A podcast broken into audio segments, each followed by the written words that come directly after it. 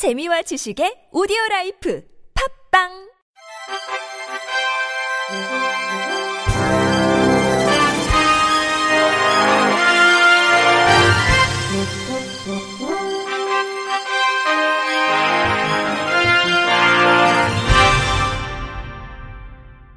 청취자 여러분 안녕하십니까? 4월 15일 월요일 KBRC 뉴스입니다. 박능욱 보건복지부 장관이 2022년까지 전체 성인 발달장애인의 10%인 17,000명으로 주간 활동 대상을 늘리겠다고 말했습니다. 박 장관은 지난 12일 오후 서울시 강동구 소재 발달장애인 주간활동 서비스 제공기관인 해뜨는 양지를 찾아 서비스 현황을 점검하고 현장 의견을 청취하며 이 같은 계획을 밝혔습니다. 이 자리에서 박 장관은 발달장애인을 위한 지역사회 기반 시설이 많아지기를 기대한다며 지속적으로 발달장애인 지원을 확대할 것이라고 말했습니다. 박 장관은 올해 시작된 주간 활동 서비스의 성공적인 안착으로 성인 발달장애인의 자립과 지역사회 참여가 이뤄지는 커뮤니티 리빙 환경이 마련되도록 노력하겠다고 말했습니다. 한편 발달장애인 주간활동 서비스는 성인 발달장애인이 낮에 취미나 여가, 건강증진, 자조모임 등 지역사회 활동에 참여할 수 있도록 서비스 이용권을 지급하는 사업으로 지난달 광주시 등에서 처음 시작한 데 이어 이달 현재 30개 지방자치단체에서 56개 서비스 제공기관을 지정했으며 올해 안에 150개 지역에서 2,500명을 대상으로 서비스가 제공될 예정입니다. 고용노동부 산하 한국장애인 고용공단은 오늘부터 오는 6월 7일까지 전국 사업체 600곳을 대상으로 장애인 고용장려금 부정수급 특별점검을 한다고 밝혔습니다. 장애인 고용장려금은 장애인 고용 비율이 의무 고용률인 3.1%를 넘은 사업장에 대해 매월 30만원에서 60만원까지 지원하는 제도입니다.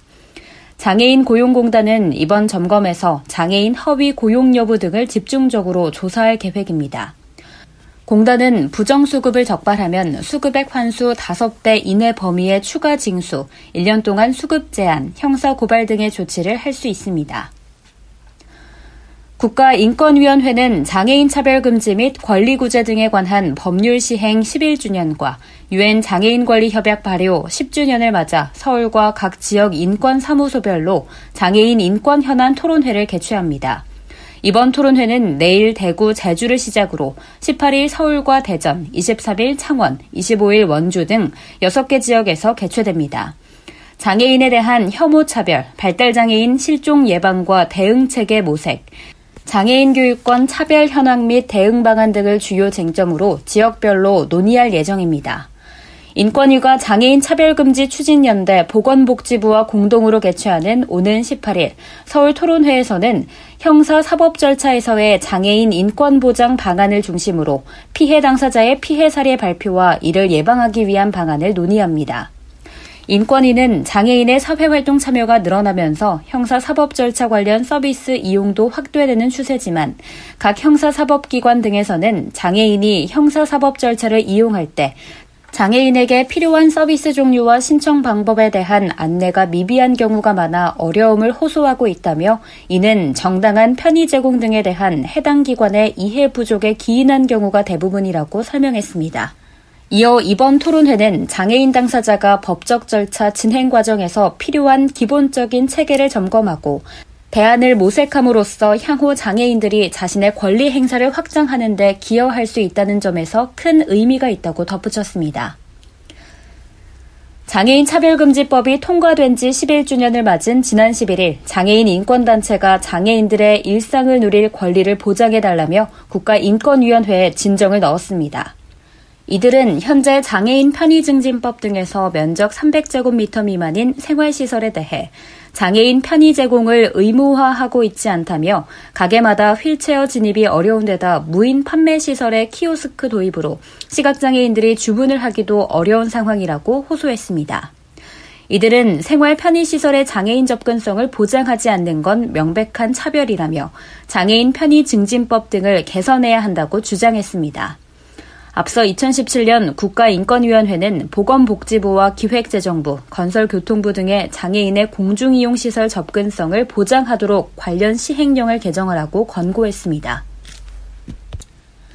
서울시는 4월 20일 장애인의 날을 맞아 모레 오전 10시부터 강남구 대치동 서울무역전시 컨벤션 센터에서 함께 서울 누리축제를 연다고 밝혔습니다.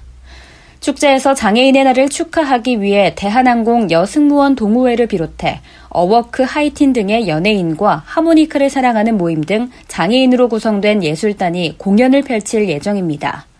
문화 행사와 더불어 각종 체험 부스도 운영되는데 사회 통합존에서는 시각 청각 등 장애인 인식 개선 프로그램과 시각장애인 안마사와 함께하는 안마 체험이 재활존에서는 장애인을 위한 네일 아트, 바리스타, 미세먼지 정화 체험 등이 진행됩니다.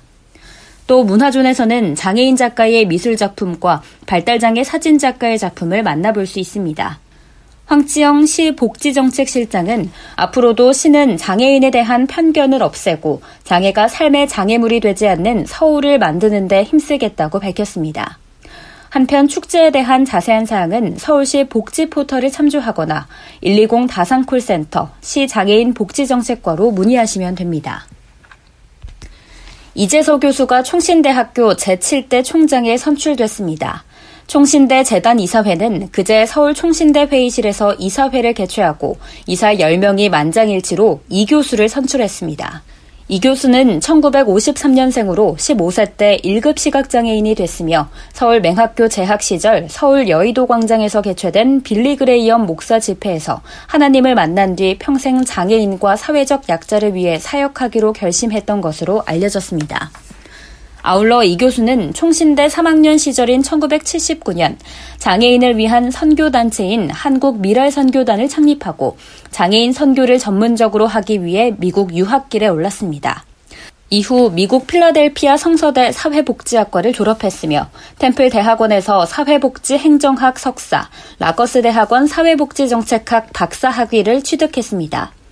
또 이 교수는 1995년부터 세계 미랄연합 총재를 맡고 있으며 1996년부터 총신대 사회복지학과 교수로 재직했고 2010년에는 총신대 사회복지대학원 원장을 지냈습니다.